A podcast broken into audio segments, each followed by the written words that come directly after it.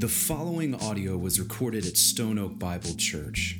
For more information about our church or for more resources, visit us at stone oak bible dot com.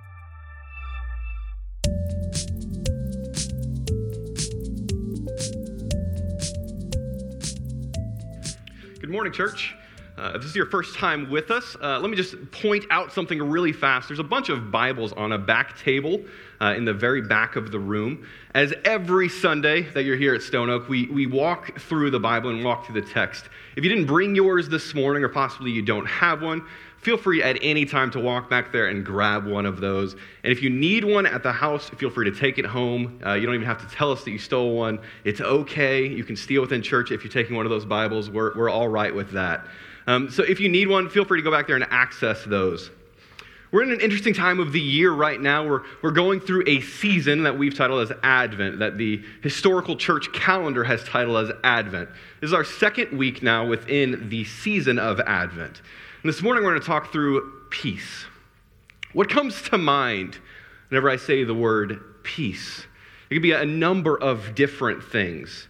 Peace is a common word even within this time, within this season. Many people might have peace and joy someplace within their house, or some people even have them as decorations outside of their house.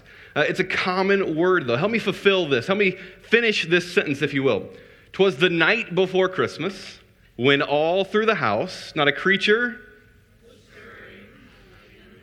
not a creature was stirring, not even a mouse. I'm unsure of what kind of household this is, but I guarantee you they have no children under the age of seven. There is there is lack of peace typically whenever you add in children under the age of seven. Suddenly the house is not so quiet, and suddenly there are more mice as well. Uh, peace isn't just a common word in this time and in this season, though.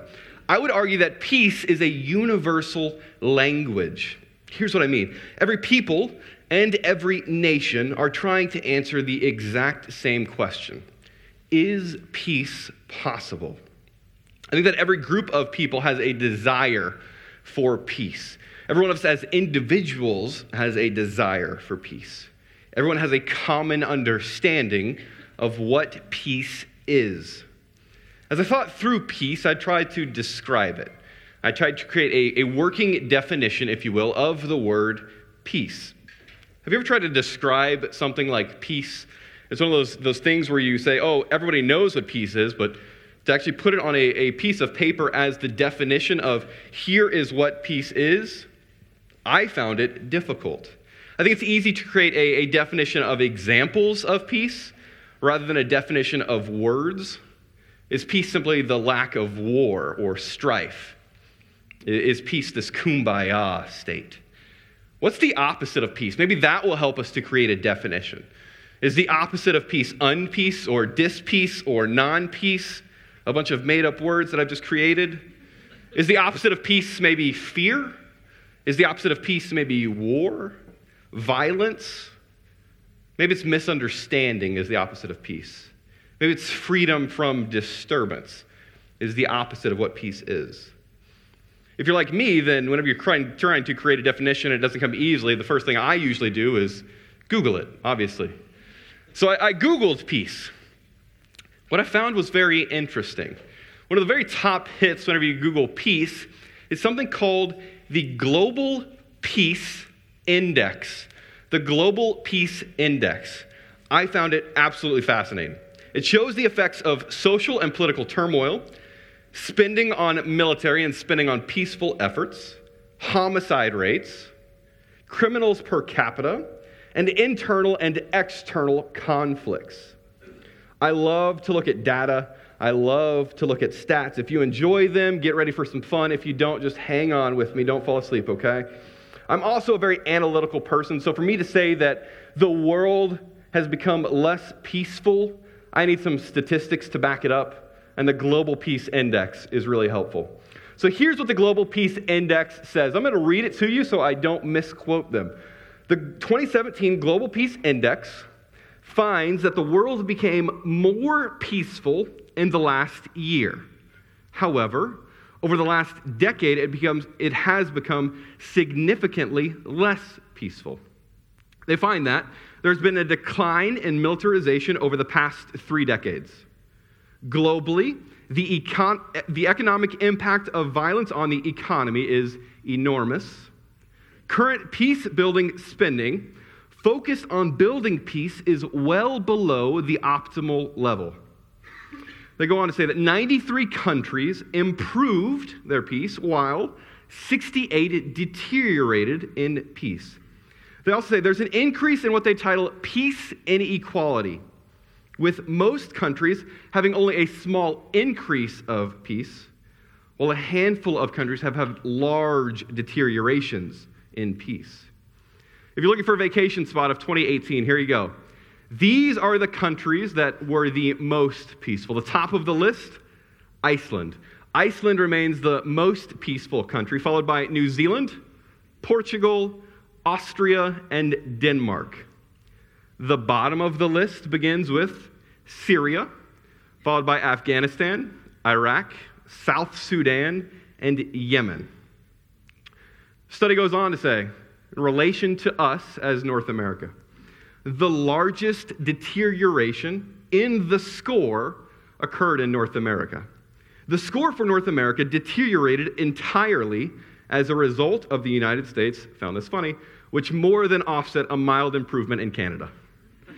The U S's score has been dragged down largely because of deterioration in seven indicators: the homicide rate, level of perceived criminality in society, and the intensity of organized internal conflict. The latter measure has deteriorated because of the increased levels of political polarization within the U S political system. This is the world and the nation that we live in. We desire peace, but it seems that everywhere around us there is turmoil. Within the U S, the lack of peace is no longer an over-there problem. It's no longer a Middle East problem. It's now entered into our own backyards, and begs us to answer the question of, is peace possible in our world? Is peace possible in our nation? Is peace possible within our city? Is it possible within our church? And is it possible within our families? We often miss the peace in the here and the now of our everyday lives. It's foolish to look at peace as an out there problem. There's a lack of peace even within our own homes. Is peace possible? Peace in our finances. Peace in our schooling decisions for our children. Peace in our retirement plans. Peace in our sicknesses and in our ailments. Peace in dealing with our aging parents. Is peace possible in these relationships?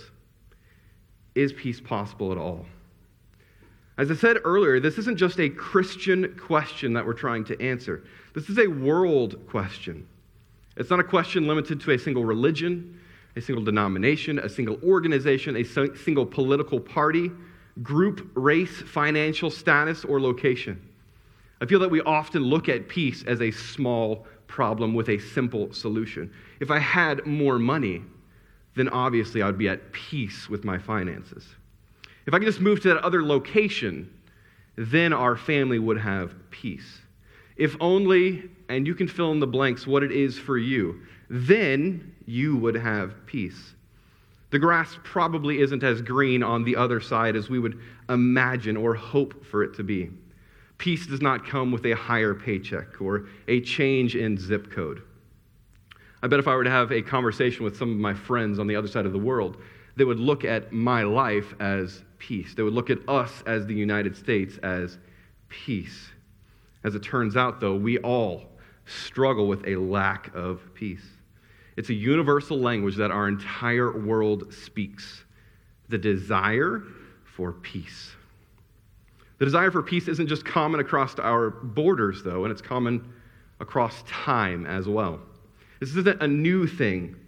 The desire for peace actually goes back thousands of years. In fact, peace and the lack of peace goes back to the very beginning. Remember with me the scene in the Garden of Eden, the very beginning of our Bible, Genesis chapter one. God has always and will always exist. We see that the Trinity is there: God the Father, God the Son, and God the Spirit. God then chooses to create. Out of nothing, he creates the world that we live in. There is light and there is darkness. There is land and there is sea. There is ground and there is sky. There are trees and there is grass. There are birds and there are fish. There is day and there is night. There is man and there is woman. God chooses to describe these things after he has created, and he chooses to simply call them good. And on that last day of creation, he changes the language slightly and says it is very good. God then rests. There is peace in the garden. There is peace between the vegetation and the earth. There is peace between the animals and man. There is peace between man and woman. And most importantly, there is peace between God and man. Peace is in abundance in the garden. Each week, there's a group of us that gather together to, to look forward to the next sermon. We, we call it just simply a preaching meeting that we do each Tuesday morning. And as we are looking forward to this sermon, discussing peace, somebody asked a question. If I could present an image that displayed such beautiful peace. I unfortunately cannot. No matter the words I use to describe peace, it will most surely fail in comparison to what true peace looks like and feels like.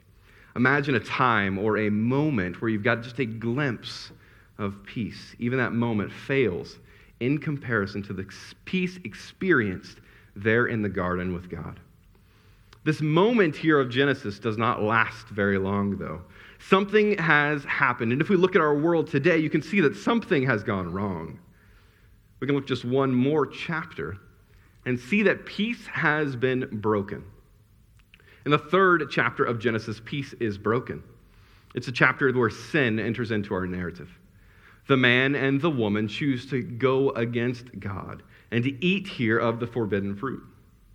In doing so, peace has now been shattered. Peace between man and woman is now broken. Adam clearly demonstrates this when God confronts him. His first words to God in the midst of this sin are about the woman that God gave to him. He has begun the blame game. Husbands, if you'd like to maintain the peace that you currently have within your family, I do not suggest you follow after Adam. When things go wrong, you immediately blame your wife. Not a wise choice. If we look towards the next chapter, you've seen that time has not mended this wound. Death of a brother occurs. And peace just doesn't seem to fix itself. There's no longer peace between man. This isn't the only breaking of peace that we see because of sin here in the garden, though. There's no longer peace between man and vegetation as well. At the end of chapter three, God tells Adam, in pain you shall eat of the ground. He's now going to have to work for the rest of his life to receive the fruits of the ground. This broken peace for us has become normal. It wasn't for Adam. Adam had experienced peace between man and the earth, and now that is now broken as well. To take it even one step further, there is peace broken internally. Before sin entered, man and woman here were naked in the garden. We see that one of the first things that occur when they eat of the fruit is shame. They both came to understand their nakedness, and they both then make coverings for themselves. The peace, even internally inside of them, has now been broken. Sin has permeated all. The largest chasm of broken peace, though, is what we find between man and his creator. The peace between man and God is now broken as well. No longer were they allowed to remain in the garden. No longer would they be found where the Spirit of God was hovering over the face of the waters. They were driven from the Garden of Eden. There's now no going back for them. Sin has entered between man and God. There's no way for them to reverse what has occurred. They, like all of us, are now enemies with God himself. Within the course of this chapter, there's broken peace sc- scattered throughout. There's one line, however, of Genesis chapter three that I would love to draw your attention to. It's the twenty-first verse. Let me read it to you. And the Lord God made for Adam and for his wife garments of skin and clothed them. In the midst of this broken peace, externally, internally, and with God, God still shows his love, his mercy, and his compassion for Adam and for his wife. He chooses to clothe them and cover their nakedness. God, in this moment, is pointing forward. He's cluing them in on this perfect plan that was established before they were even created. This plan begins to become known throughout our Old Testament. The plan was that a Messiah would come who would make all things right. The peace is still broken, but hope is coming. If we fast forward, we come to the time of the prophets. As Justin mentioned last week, these are individuals that God uses as his mouthpiece. In the book of Isaiah, one of these prophets, we get to read about this hope that is coming. Isaiah chapter nine, verses six and seven read like this. For to us a child is born, to us a son is given, and the government shall be upon his shoulder, and his name shall be called a Wonderful Counselor, Mighty God, Everlasting Father, Prince of Peace. Of the increase of his government and of peace, there will be no end. Do you hear the hope within Isaiah? It is a hope of a future peace. The Prince of Peace is coming. Of this peace, there will be no end. The Israelites had hope of this peace, that it would restore all things back to the garden. They had hope that this peace would be eternal. No longer would there be oppression. If you read the Old Testament, and even the verses right before, if you read chapter eight of Isaiah, before this is said, you can see why the Israelites are desiring for the Prince of Peace. There is an impending war. The Assyrians are coming. There was oppression. These are hurting people. They feel the weight of broken peace. Things are looking rather bleak for them. Their hope was for the coming Messiah. They were in this time of Advent. They are waiting with anticipation for the time that God would fulfill the promise of what he has said he will do and send the Messiah. There is no peace now, however, peace is coming. If you look a little bit further, we see within our text that peace has come. Peace came in a very unfamiliar way. Peace came through the child of the Virgin. Peace came in the middle of the night. It came in a stable when there was no room. It came without pomp and without circumstance.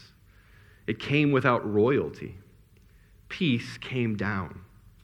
The birth of Christ is the foretold message of Isaiah.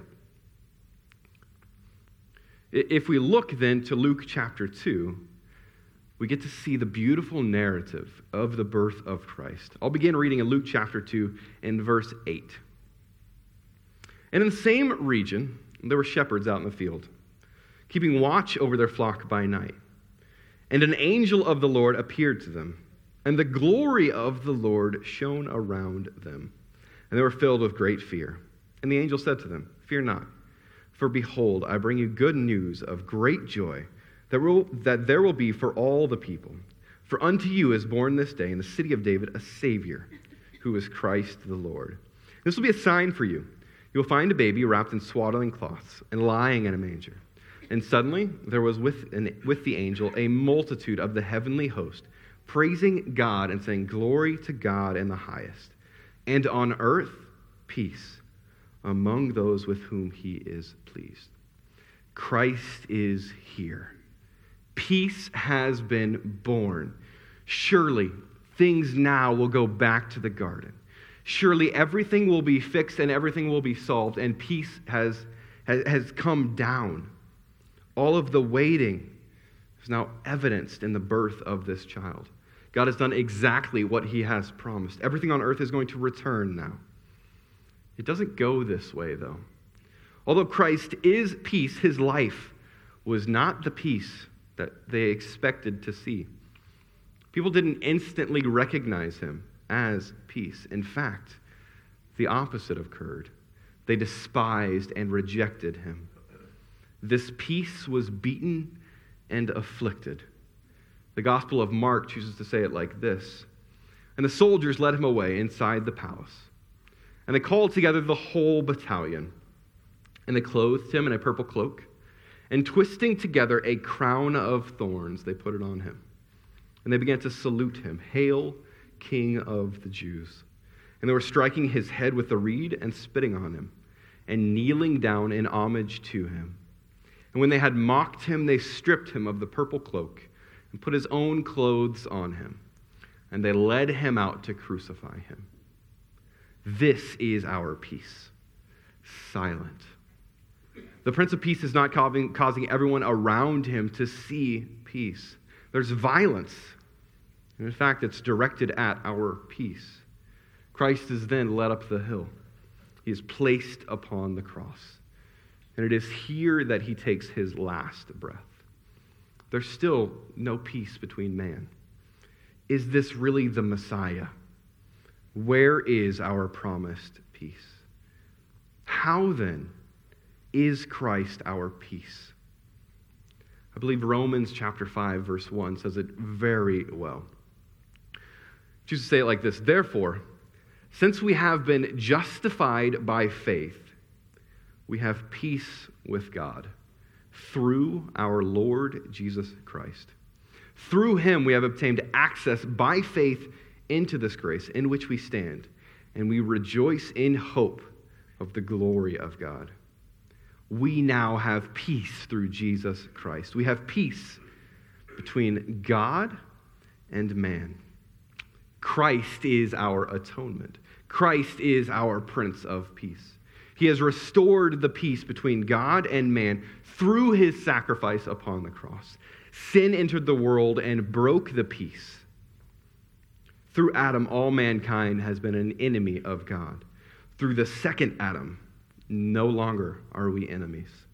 Peace has been restored. Ephesians says, "We who once were far off have been brought near by the blood of Christ. He himself is our peace."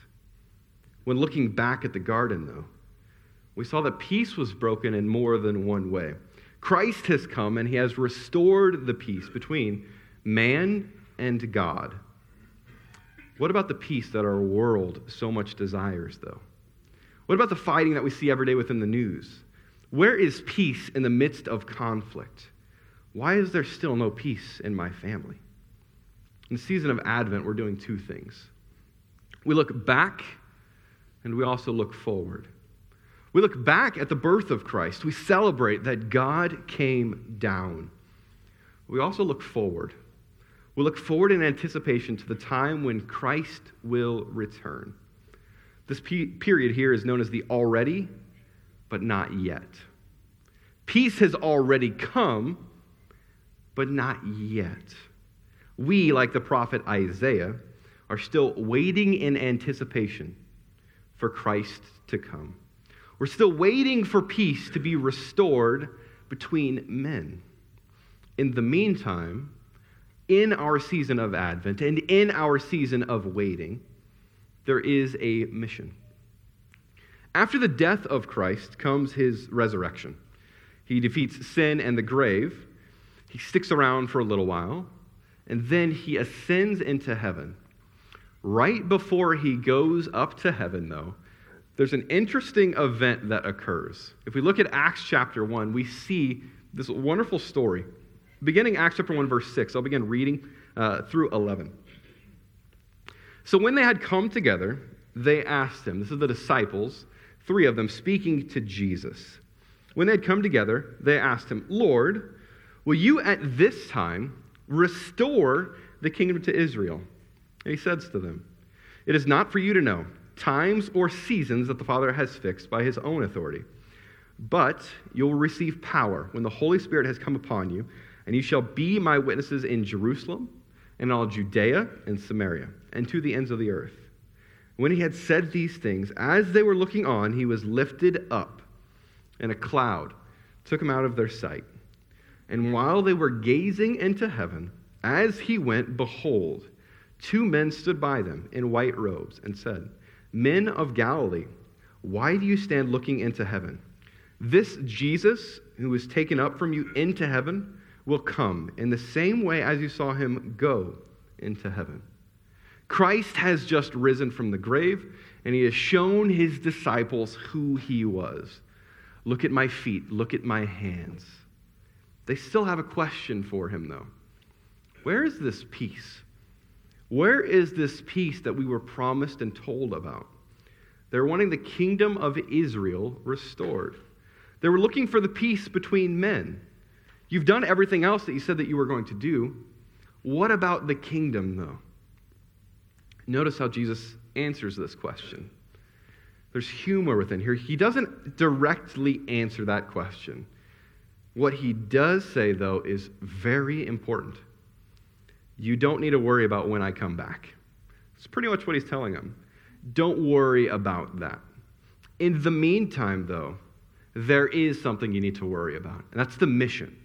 That's the mission that I'm placing before you. I'll send a helper. The Holy Spirit is coming. He will assist you in this mission. Don't worry about when Israel is going to be restored. Worry about the mission I'm placing in front of you right now. What is this mission, then? What is he asking of these gentlemen, and I would say of us today, to do? In Acts, it says to be witnesses. I love how Second Corinthians chapter five puts this message that we are to proclaim. Second Corinthians five, seventeen through twenty-one says this. Therefore, if anyone is in Christ, he is a new creation. The old has passed away. Behold, the new has come.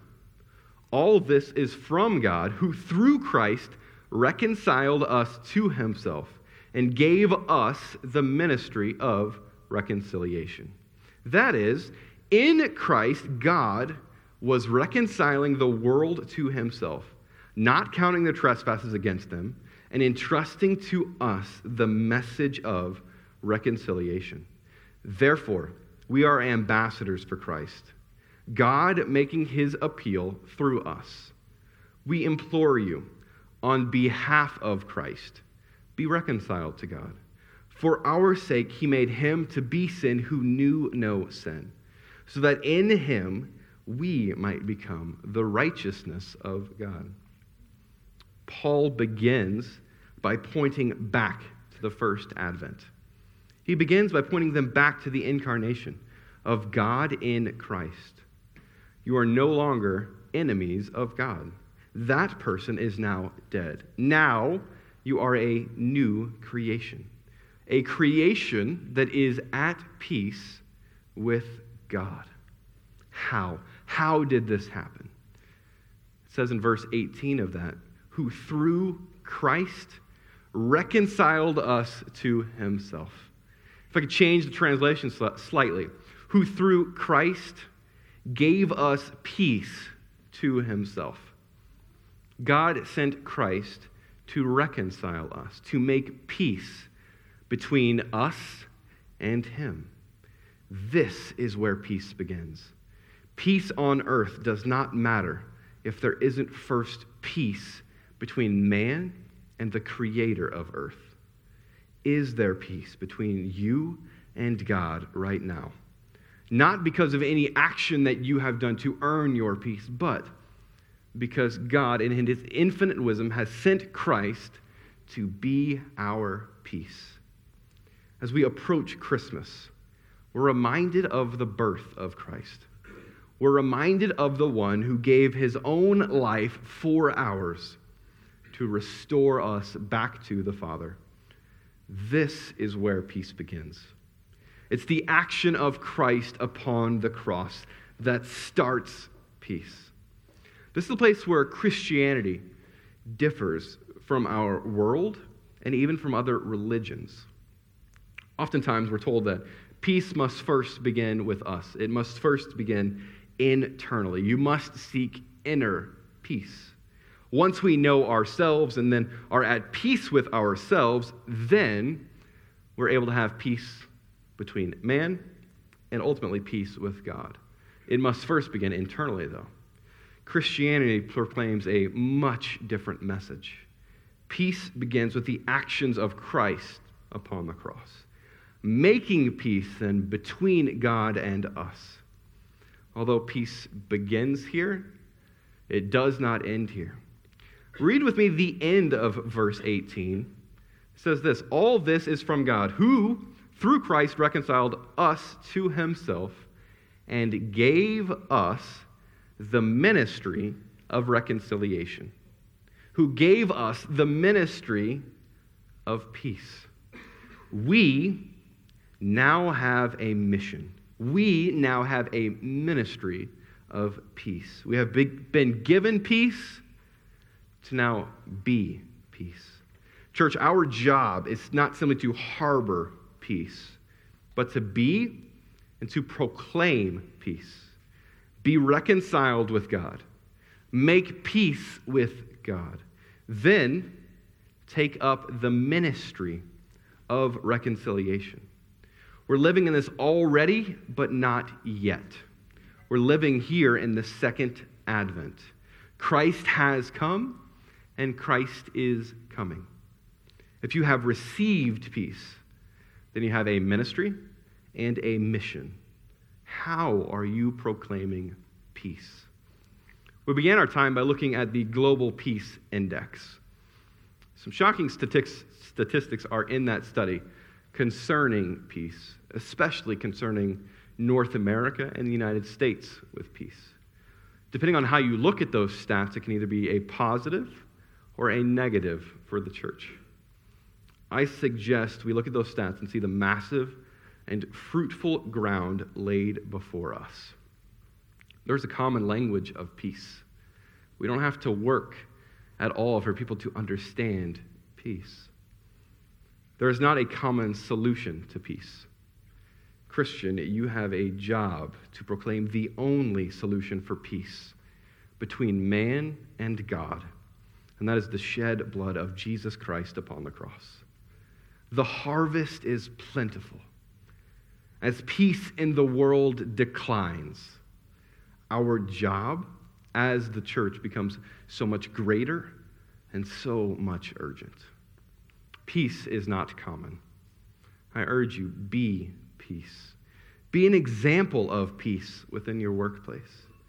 Be an example of peace within your friendships. Be an example of peace within your home. When disunity and dysfunction show up, proclaim peace. In the midst of all things, be peace.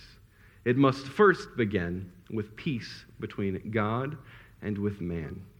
From there, we there have, then have a ministry of being peace. There's an old hymn uh, that has a tremendous story. The story goes that there is a gentleman uh, who has just recently moved to Chicago. Um, him and his family has four daughters, or are in Chicago, and um, there's a. They have to then go back. They have to cross the Atlantic and go back uh, to England. So the gentleman books all of their tickets for himself, his wife, and their four young girls. Problem being, though, business comes up, and so he chooses then to send his family. send his wife and his four daughters on, and he will then catch a later ship. So he does that. He stays back in Chicago and sends his wife and his four daughters along. He then gets a telegram. He gets a telegram from his wife uh, a number of weeks later, and the telegram simply has two words and two wor- words only. It says, saved alone. What has happened is, as they are journeying, their boat actually sinks. Whenever their boat sinks, his four daughters pass away. His wife is the only one who makes it. She sends a telegram back that simply says, saved alone. Horatio then decides to make the journey across and be with his wife in her time of mourning and in his time of mourning. And as his ship is crossing the sea, about the place where he believes their ship went down, he writes a simple song, "It is well. It is well with my soul."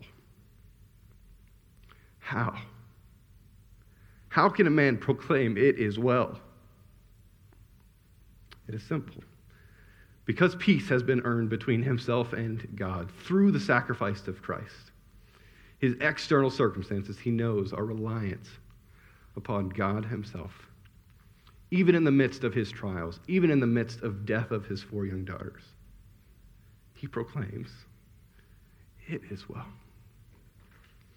Church, we began in the garden. We began in the beginning of our Bible, and I'd love to end our time at the end looking forward, looking in the book of Revelation as we see the second coming of Christ, specifically Revelation chapter twenty-one. In Revelation chapter twenty-one, we see a glorious picture of what is the future. Let me read and just sit back and listen to the peace. "Then I saw a new heaven and a new earth. For the first heaven and the first earth had passed away, and the sea was no more. And I saw the holy city, New Jerusalem, coming down out of heaven from God, prepared as a bride, adorned for her husband. And I heard a loud voice from the throne saying, 'Behold, the dwelling place of God is with man. He will dwell with them, and they will be his people. And God himself will be with them as their God. He will wipe away every tear from their eyes, and death shall be no more.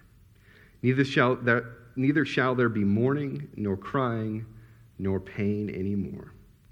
For the former things have passed away.' And he who is seated on the throne, 'Behold, I am making all things new.'" Will you pray with me this morning? Father, we thank you. Father, as we began our time looking at our sin, Father, we thank you for the gospel. Father, we thank you for the truth of Christ. Father, we thank you for sending him to make peace. Father, we thank you for placing him upon that cross. Father, as his blood was broken, as his body was broken, Father, and his blood was spilled, Father, you have made a way.